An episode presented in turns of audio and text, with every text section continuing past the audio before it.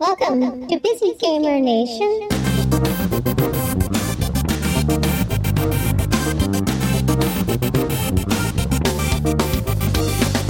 Hi, I'm Justin. I'm from Samurai Punk, and we're here showing the American Dream, which is a virtual reality trip through a 1950s World's Fair, where you learn to live your life entirely with guns. What inspired that? So there's actually a few different stories of the origin that uh, where it actually came from, and I'm not even sure which one's true myself. But the way it started for me was we were talking about what happens to the Call of Duty guy when he goes home at the end of the game. So throwing around these ideas, the first sort of working title we had was "I have no mouth and I must shoot." so it's about you know how do I navigate an everyday world entirely with guns? You have guns in place of your hands. Yes, pretty much, yeah. And how does that work or not work?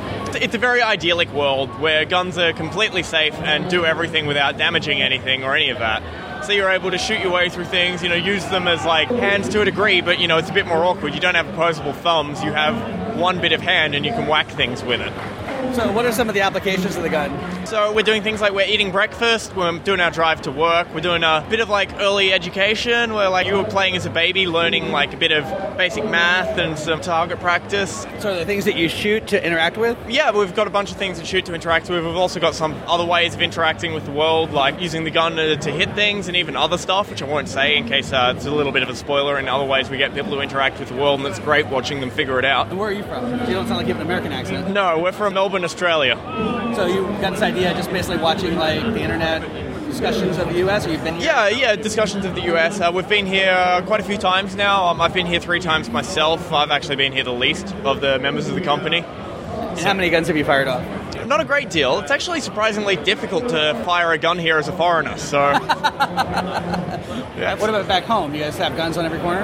No, actually, it's a fairly very gun-free uh, country for the most part. So I've fired some in like an indoor shooting range where you have to go through eight locked doors to get in. But sounds about right. yeah, I mean, it's, it, it seems a reasonable way of doing it to us. But we definitely hear a lot about American culture, and most of our media is American. Like, yeah, we don't see that many, you know, Australian movies or whatever. Like, they're a rare thing almost. Well, So- you know, Mad Max has a few. Yeah, yeah, there's things like that. But for the most part, a lot of the media we consume is from America, so we definitely get a lot of the culture from there. That's more part of your entertainment than your actual culture. Yeah, yeah, yeah, to a fairly heavy degree, but we definitely see a lot of it and we read a lot about it online. So going on Facebook or whatever, you're hearing a lot about the US elections at the moment, even in Australia. So So, how long is this game? How long can you sustain this concept for? we're planning the game to be uh, between two or three hours, I think, at the moment, so we're not locked down and we're going to tweak it to make it feel best. So we're planning to have it played in like two or three sessions with like a planned intermission. So, can you save anywhere, or Yeah, you will be able to do that, I imagine. You're going through this like World's Fair amusement ride, so the, the ride itself has intermissions, and that's sort of where we'll be encouraging players to, you know, take a break and stretch their legs a little. and VR only? Yes, yeah, we're definitely VR only, and we're, we're supporting all of the platforms with the motion controllers. So at this stage, that's the, the Oculus, the PSVR, and the Vive. We'll be going on a trip through time to discover the magnificent future that lies ahead with you and your guns.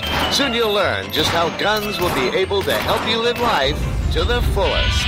Find show notes, music credits, and other details at busygamernation.com whack podcast.